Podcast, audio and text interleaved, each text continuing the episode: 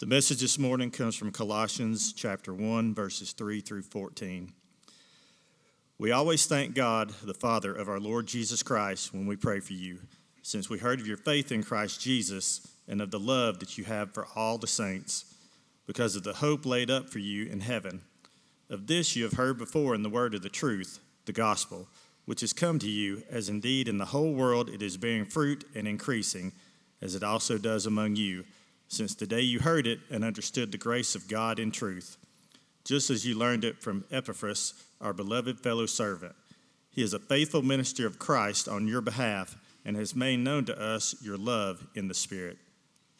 And so, from the day we heard, we have not ceased to pray for you, asking that you may be filled with the knowledge of His will in all spiritual wisdom and understanding, so as to walk in a manner worthy of the Lord, fully pleasing to Him bearing fruit in every good work and increasing in the knowledge of God, being strengthened with all power according to his glorious might, for all endurance and patience with joy, giving thanks to the Father who has qualified you to share in the inheritance of the saints in light.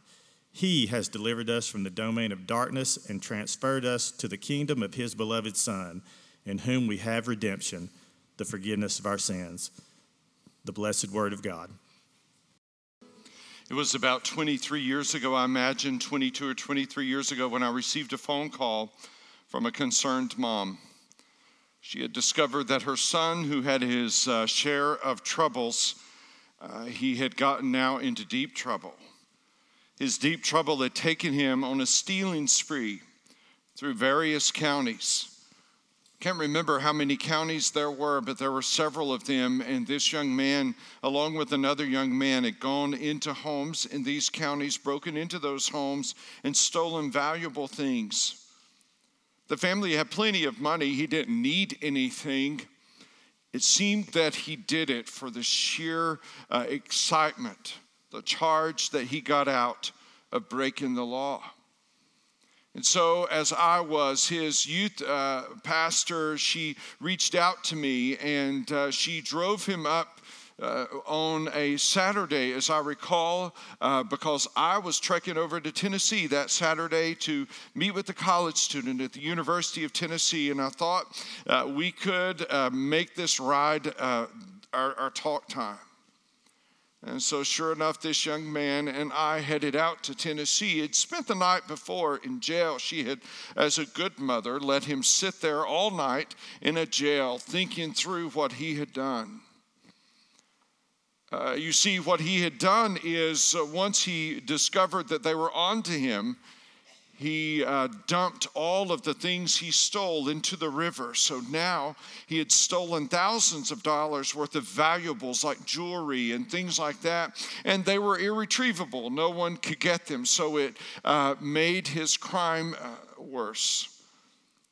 As we drove to and from Tennessee that day, and he hung out while I uh, met with another student, we talked about what he had done. How is it that he got to where he was? And, and as he ended up where he was, how is it that he, coming from a family, a good, godly family, uh, a mother who loved Jesus, uh, how is it that he w- was where he was? And so that began a journey of this young man back to God.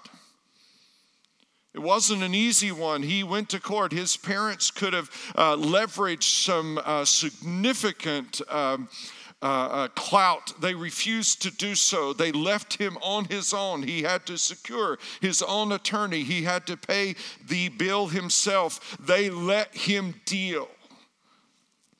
He was charged with multiple felons. I remember when I sat in court for the hearing of this, that, uh, that it all added up when the judge did that. His sentence, if it had been stacked on top of one another for everything he had done, was 112 years. Put it all together. This young man's grandfather was a judge in that court. His picture was in the room, in the courtroom, and that judge turned to that picture and called him out and said, What would your grandfather think if he saw you today? If he knew that his family line was doing this kind of thing? It was a sobering day. Would he recover from this? Is this too big for God? Can God take a young man like that and turn his life around? Well, that was 20 some years ago, and I, I, it's so exciting to know that he is a deacon in his church today, married with three children who are growing up to know and serve the Lord. God got a hold of that young man, turned his life around, gave him a new lease on life thanks to some tough love from his parents. God used them in the process, and God is using that young man in incredible ways today as a dad and a husband and as a business person. Uh, we serve a God of second chances, amen? We serve a God who is not stumped by our sin. And Paul writes to the Colossians, and as he does, he, uh, he tells them to do something. And it is something that I'm afraid people like that young man are able to do more readily, or some folks who attend our church who have a record, uh, you're able to do this more readily than others of us who are on moral, uh, high standing ground. And the first uh, command given to us by God through Paul is gratefully remember God's grace. When Paul begins his Thanksgiving prayer, he begins with the effect, its interesting, or the results, and works backward to the cause. And so, in order to understand it, it's almost like you need to flip it in order to get it. For example, he says, I am thanking God for your faith, love, and hope. All right, so I'm thanking God for your faith, love, and hope. We don't have time to get into those this uh, this morning, but you may recall those occur in the same list in another place in Paul's writings in 1 Corinthians 13, different order. And he says, because of the gospel that you heard. All right, so he says, since we heard of your faith in Christ Jesus, love for all the saints, verse 5, because of the hope laid up for you in heaven. Of this you have heard before in the word of the truth, the gospel. You see, what the young man sitting in my car that day on that two hour drive to Knoxville and back needed to hear was truth. He needed truth as do we today. Which has come to you, is indeed in the whole world it is bearing fruit and increasing, as it also does among you, since the day you heard it and understood the grace of God in truth. That's the cause. All right, so the outcome is faith, love, and hope. The means is the gospel, the cause is the grace of God in truth. Since the day you heard it and understood it, what? The grace of God in truth. What is the grace of God in truth then? If that is the cause, if that is the driver behind all of life change. And I'm convinced that it is. As a gospel preacher, I'm a bit biased, but as someone who has experienced it, I'm convinced that if any of us is going to change, it will be because we hear and understand the grace of God in truth. What is it? I was listening to a Tim Keller sermon recently, sent it to Trent, who was listening to it. When he and I sat down to reflect on it, here's what we landed on. Our sin is so serious that it required the death of Jesus to take care of it. All right, so if you sit here and I sit here, the danger of good moral people, the danger of people who may have never done a laundry list of really awful things is that you have a tendency to rest on your high moral ground and somehow think that resting there God must be lucky to have you in his family. He must be thrilled because, after all, you're educated. After all, you've never done this, you've never done that, you've never traveled down that road. But could I say to you this morning that if you come in here with all the moral laces in your shoes tied up and you're walking and strutting your stuff, that underneath that most likely lies pride, which is what motivated Adam and Eve to do the evil, awful deed they did. So you are not in so good company. And you're saying, Well, Jerry, thank you for making me feel so much better about myself. We'll get to that. We'll get to that. Uh, the flip side of it then is that we are so valued that God was willing to give his son Jesus to take care of our sin. All right, so our sin demands an awful payment, it demands an awful price. But if that stops there, hope does not exist. And you see, hope is kind of the, the, the high one in this list uh, from Colossians 1. Uh, hope does not exist, but since God uh, valued you so much that he was willing to give his only son in exchange for you, then that is good news. Amen. This is the gospel. And when you live in light of the fact that you have an inheritance, because the down payment on your life was the Son of God, that's a good inheritance. If the down payment is the Son of God, because of such a hope, our faith grows in anticipation of being physically one day in the presence of Jesus. One day we will see him. And so I think, based on my study of Scripture, that when we see Him, there will still be scars. I think those exist in heaven on the body of Jesus. And the reason I think that, and I don't have time to get into it, is because Thomas saw them post resurrection. That's why. That's my thinking on it. And I think those scars still exist. And one day, when I put my eyes on him and I see him face to face, and I see his nail scarred hands, and I look at his uh, feet where those spikes were driven through, I just happen to think that the gold streets won't matter, that the pearly gates will not be that significant at that point, everything in me will want to bow and worship the one who would give his life that I might have life. Amen. I just think at that point, everything changes, everything falls off, everything changes. John Newton wrote the famous Amazing Grace hymn in 1722. Uh, it is estimated that this hymn is performed 10 million times a year. 10 million times a year. It has appeared on more than 11,000 albums. Judy Collins, who was a recording artist in between 70 and 72, her rendition of that song spent 67 weeks on the chart and peaked at number five. Aretha Franklin, Ray Charles, Johnny Cash, Willie Nelson, and Elvis are among the superstars to have recorded the song. Why? Why does Amazing Grace still today garner so much attention? Because the world is longing for grace. That's why. Because there is a hunger deep in your soul that you probably have tried to fill with all kinds of things that only the grace of God can fill. As a matter of fact, Newton's second verse to that song says, Twas grace that taught my heart to fear. You say, what is that? Mm, you're a sinner, and so am I. Grace shows that to us.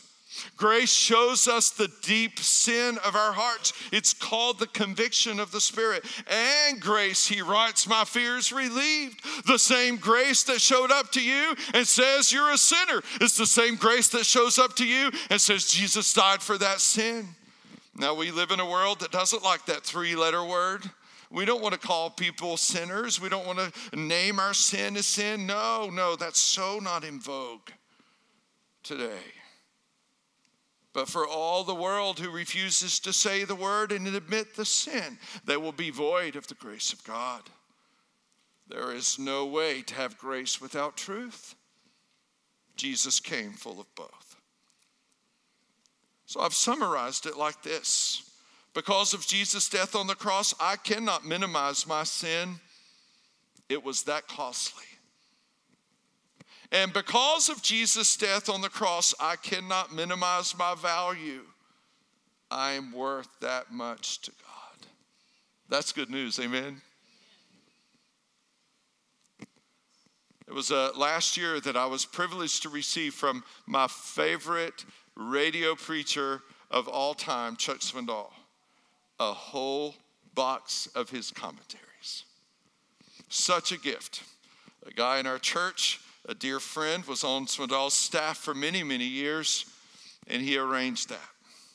And Swindoll signed everyone to me and put this phrase in every single commentary. When I picked up the commentary on Colossians this week, it said in the front of it, just like every single one of those commentaries says, preach grace. Preach grace. Just as you learned it from Epaphras, our beloved fellow servant. All right, this may sound a, a bit nuanced, but it isn't. Grace is learned. It's learned.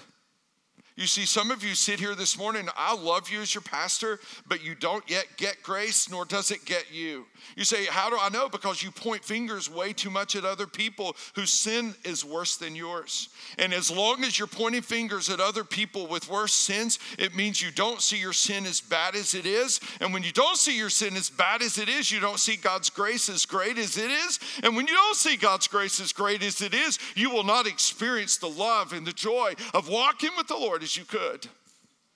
And my prayer for you is that you get grace and grace gets you. My prayer for you is that something begins to happen deep in your soul where the fingers pointing to others somehow point back at you. And you, like John Newton, that former slave owner, can say, Twas grace that taught my heart to fear, and grace my fears relieved.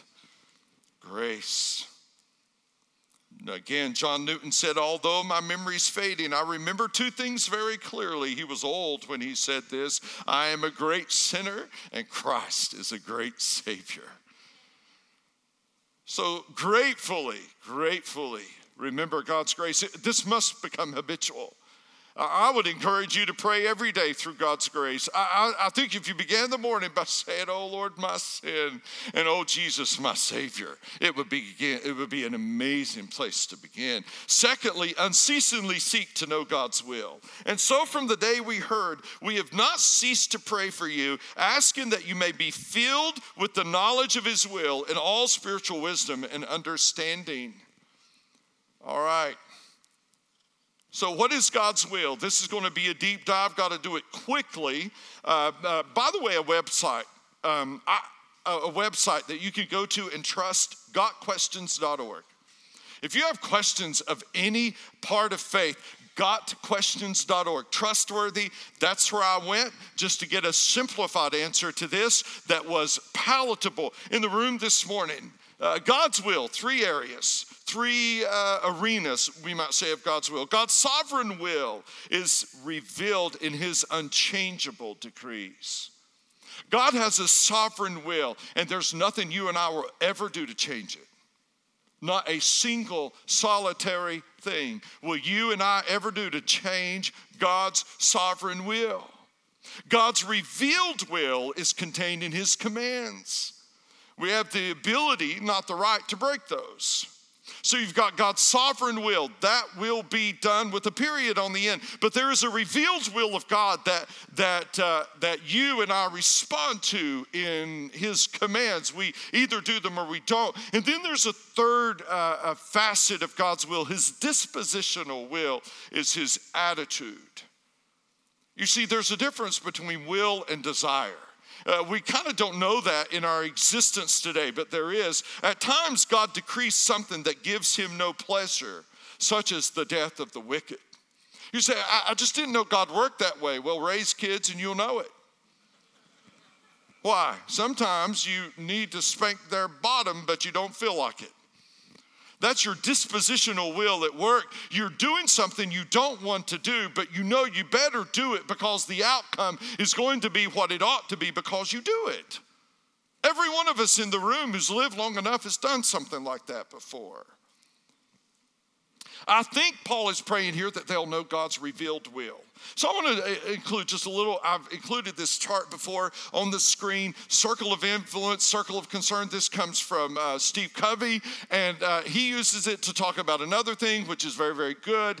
Uh, what is our circle of influence? It's the space in our life that we have some sense of, of, of uh, control, might be a strong word, we at least can affect. All of us has that.